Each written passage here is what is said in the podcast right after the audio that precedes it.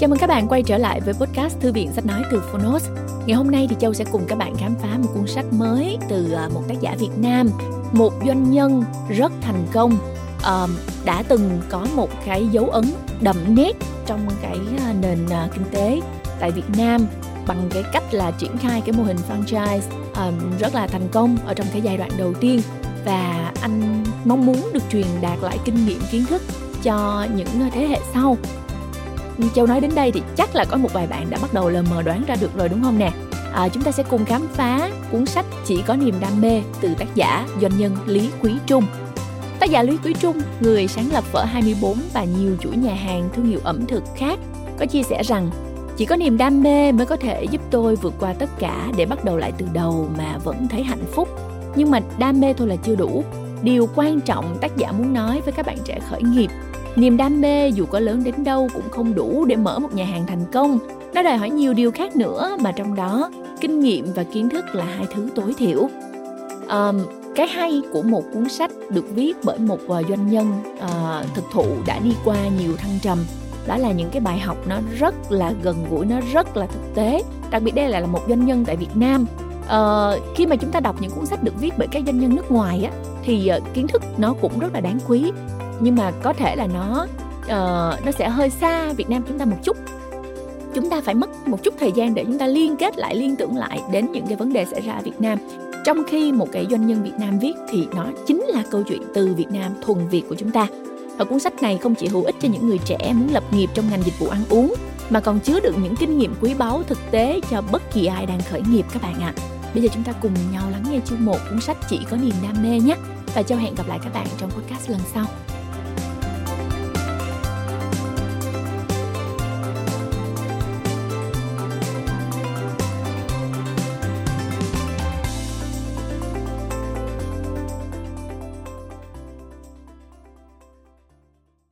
Bạn đang nghe từ Phonos.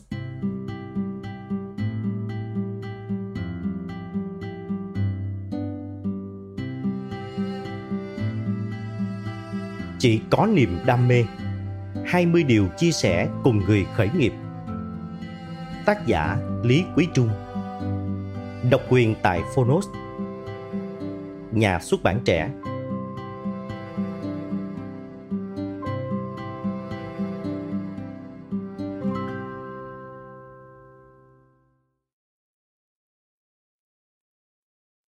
Lời mở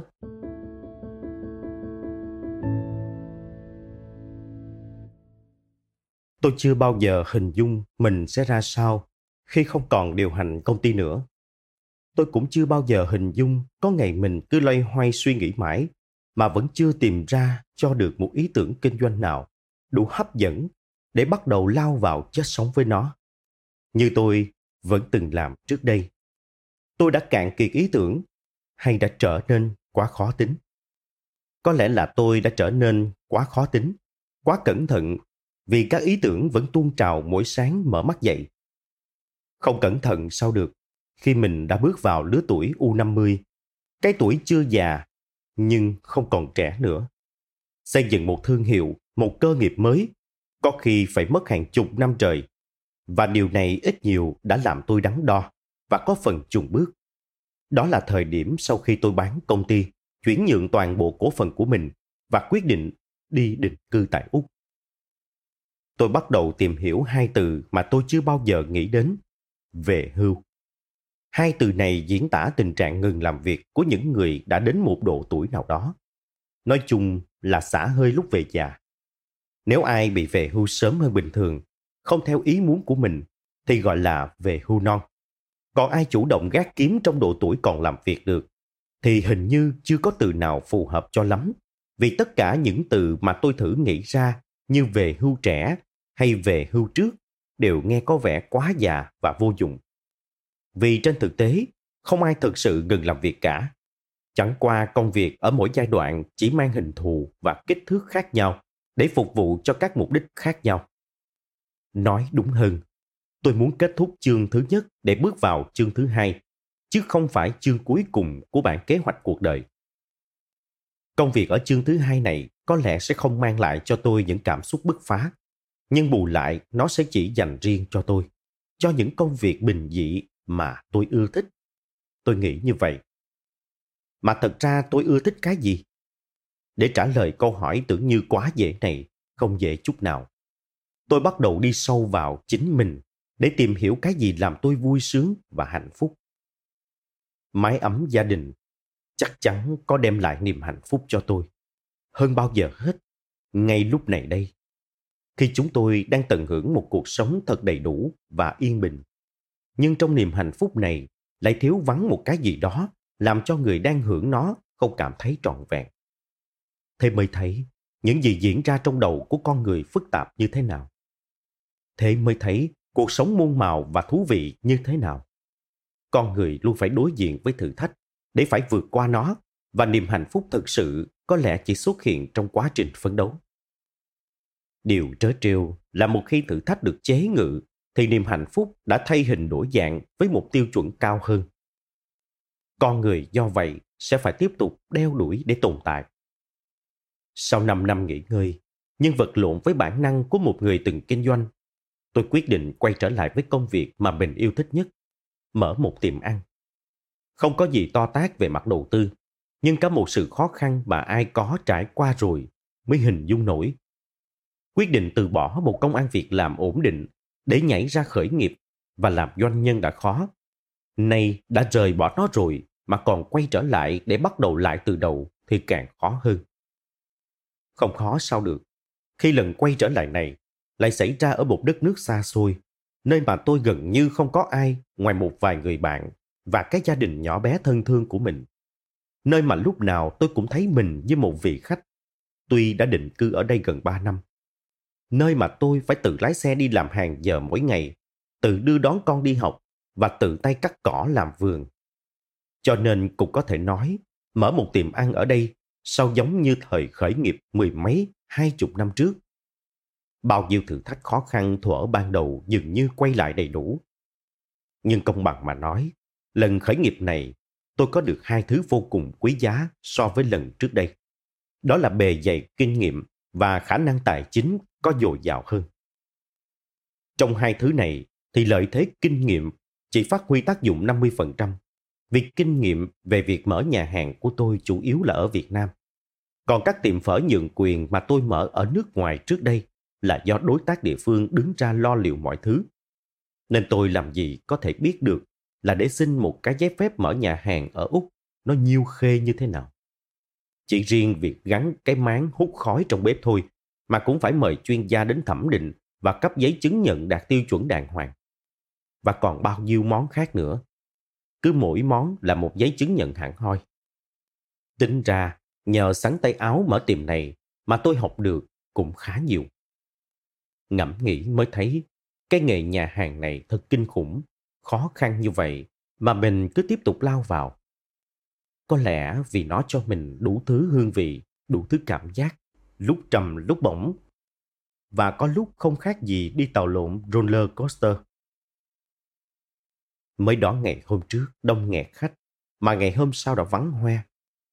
Mới đó là những lời khen vút lên tận mây xanh, mà chỉ vài tiếng đồng hồ sau, thậm chí vài phút sau, đã có thể bị kéo tụt xuống tận đáy buồn. Đúng là nghề làm dâu trăm họ, làm dâu cho khách đã đành. Đằng này mình phải làm dâu luôn cho nhân viên, cho bạn hàng, cho mấy ông bà đến từ các sở ban ngành. Vậy mà tôi cứ thích mở nhà hàng.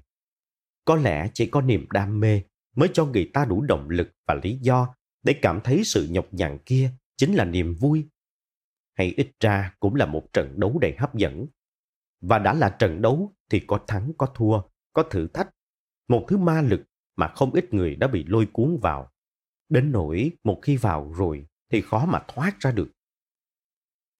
Tôi viết cuốn sách này là để chia sẻ với các bạn niềm đam mê của tôi về cái nghề làm dâu trăm họ này. Tôi không có ý định viết thêm một cuốn tự truyện nữa nhưng để chia sẻ những trải nghiệm và suy nghĩ của mình một cách tự nhiên nhất. Cách tốt nhất là cứ kể nó ra, theo kiểu nghĩ đến đâu viết đến đó. Trong quá trình này, tôi cũng muốn tự vấn và xem thử điều gì đang xảy ra cho chính mình. Người cũng đang mày mò khởi nghiệp lại và không biết rồi đây nó sẽ đưa mình về đâu.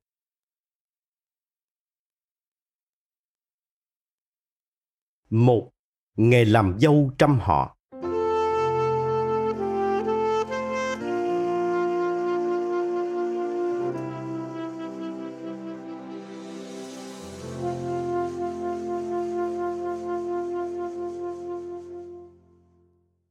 thất bại là mẹ của thành công, nhưng tránh được thất bại ngay từ đầu thì vẫn hơn.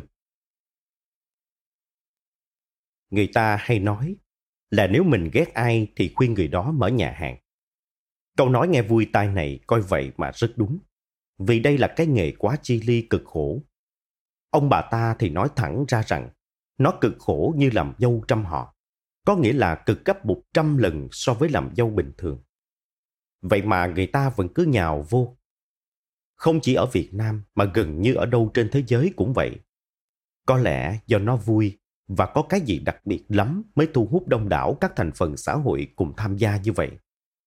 Diễn viên điện ảnh nổi tiếng như Robert De Niro, Richard Gere, Brooke Willis, Aston Kutcher, Sandra Bullock hay thậm chí bậm trợn cơ bắp như Arnold Schwarzenegger hay Sylvester Stallone cũng mở nhà hàng.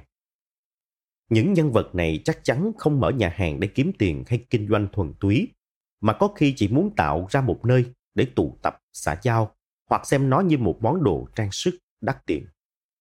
Nói như vậy, để cho thấy cái ngành nhà hàng này cạnh tranh khốc liệt như thế nào. Vì cơ bản là ai có tiền cũng có thể mở một tiệm cho mình.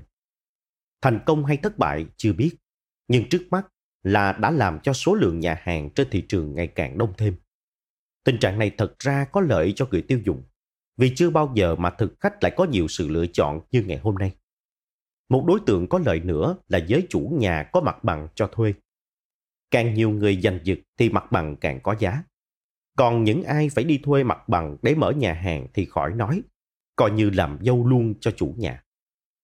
Tôi muốn trích nguyên văn bài viết của mình đăng trên Facebook ngày 13 tháng 6 năm 2016 vì nó diễn tả khá đầy đủ những gì tôi muốn nói về cái ngành kinh doanh đầy rẫy rủi ro mà sao mình cứ đeo đuổi mãi.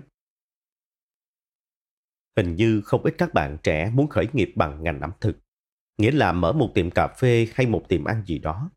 Vì thấy ngành này vừa gần gũi, vừa vui, vừa dễ kiếm tiền, mà còn được thi thố tài năng. Vì đi uống cà phê hay ăn nhà hàng ở đâu đó thấy có nhiều cái người ta làm dở ẹt mà vẫn đông khách. Vì thấy tay chủ tiệm kia cũng đâu có gì hơn mình mà cũng thành công vang dội. Vì hỏi ra mới thấy vốn đầu tư mở một tiệm ăn cũng không quá lớn như mình nghĩ. Tất cả những cái thấy đó, tuy nhiên chỉ là phần nổi của tảng băng. Và phần chìm của tảng băng lúc nào cũng lớn hơn. Ví dụ số người mở tiệm cà phê hay nhà hàng thất bại lúc nào cũng lớn hơn số thành công lớn hơn rất nhiều. Có nhiều mặt bằng chỉ mới một vài năm mà đã có tới mấy mối nhảy vô nhảy ra như thay áo. Chi phí đầu tư cũng vậy. Thực tế thường là lớn hơn những gì dự tính trong đầu hay nghe từ miệng của bạn bè. Rồi sự vụ sự việc. Những việc không tên phải giải quyết hàng ngày rất linh tinh và nhiều ngoài sức tưởng tượng. Có thể trải dài từ 5-6 giờ sáng đến tối mịt nếu cửa tiệm mở cửa bán cả ngày. Chưa kể về đến nhà, lại còn phải đếm tiền kết sổ, chuẩn bị chở búa cho ngày hôm sau.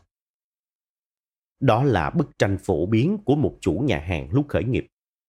Nói như vậy không phải để bàn ra hay để làm nhục chí khởi nghiệp của các bạn trẻ, mà chỉ muốn nói lên một điều. Có những ngành tưởng như ngon ăn, nhưng thực tế rất khó nuốt cho người mới bắt đầu bước chân vào nghề kinh doanh. Đó là những ngành nghề đòi hỏi chi phí đầu tư khá cao, công sức nhiều mà tỷ lệ thành công lại quá khiêm tốn. Nói chung bỏ ra nhiều tiền để khởi nghiệp là một việc làm đầy rủi ro.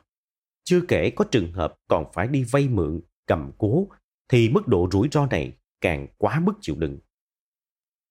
Mở một quán cà phê hay một tiệm ăn là một ví dụ rất điển hình của một món có thể gọi là khó nuốt đối với khởi nghiệp. Tôi khởi nghiệp với chuỗi tiệm phở khi đã trang bị hơn 5-6 năm làm công tác quản lý cấp cao và cũng ngần ấy thời gian trong các vị trí trực tiếp phục vụ khách hàng. Chưa kể lúc nào cũng có cả một tập thể gia đình hỗ trợ, đồng hành sát bên cạnh.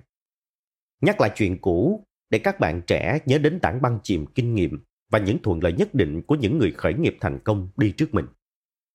ngay cả với bề dày kinh nghiệm xương máu trong ngành ẩm thực như vậy. Nhưng thú thiệt, mỗi khi mở một tiệm ăn mới là hồi hộp không kém gì lúc mở cái tiệm đầu tiên.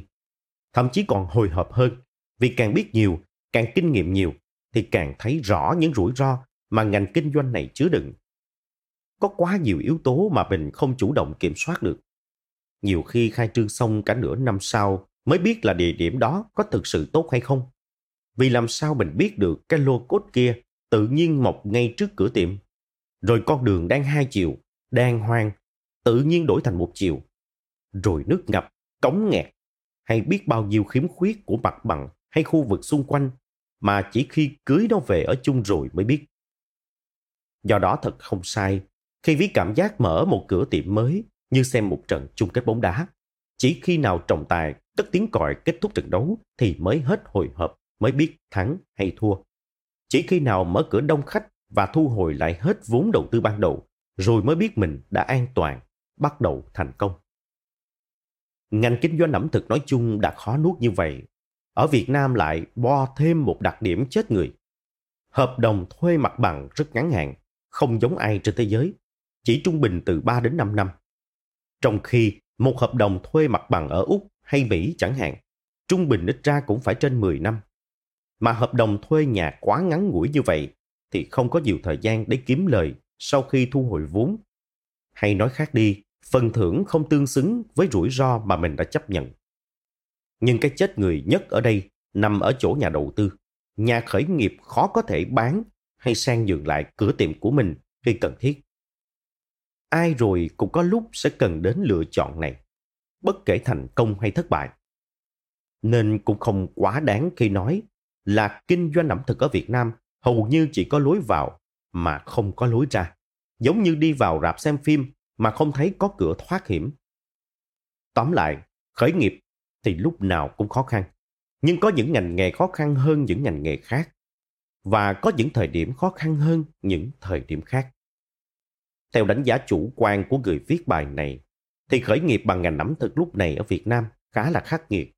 Vì những đặc thù kể trên, chưa kể cạnh tranh cũng đang ở giai đoạn gây gắt chưa từng có. Nên các bạn trẻ cần cân nhắc thật cẩn thận trước khi dấn thân vào đó. Và nếu có vào, thì hãy kiên nhẫn trang bị cho mình đầy đủ kiến thức và kinh nghiệm cần thiết để hạn chế bớt rủi ro. Thất bại là mẹ của thành công, nhưng tránh được thất bại ngay từ đầu thì vẫn hơn. Cảm ơn bạn đã lắng nghe podcast Thư viện Sách Nói. Tải ngay ứng dụng Phonos để nghe trọn vẹn sách nói của kỳ này bạn nhé. Hẹn gặp lại bạn trong các podcast sau.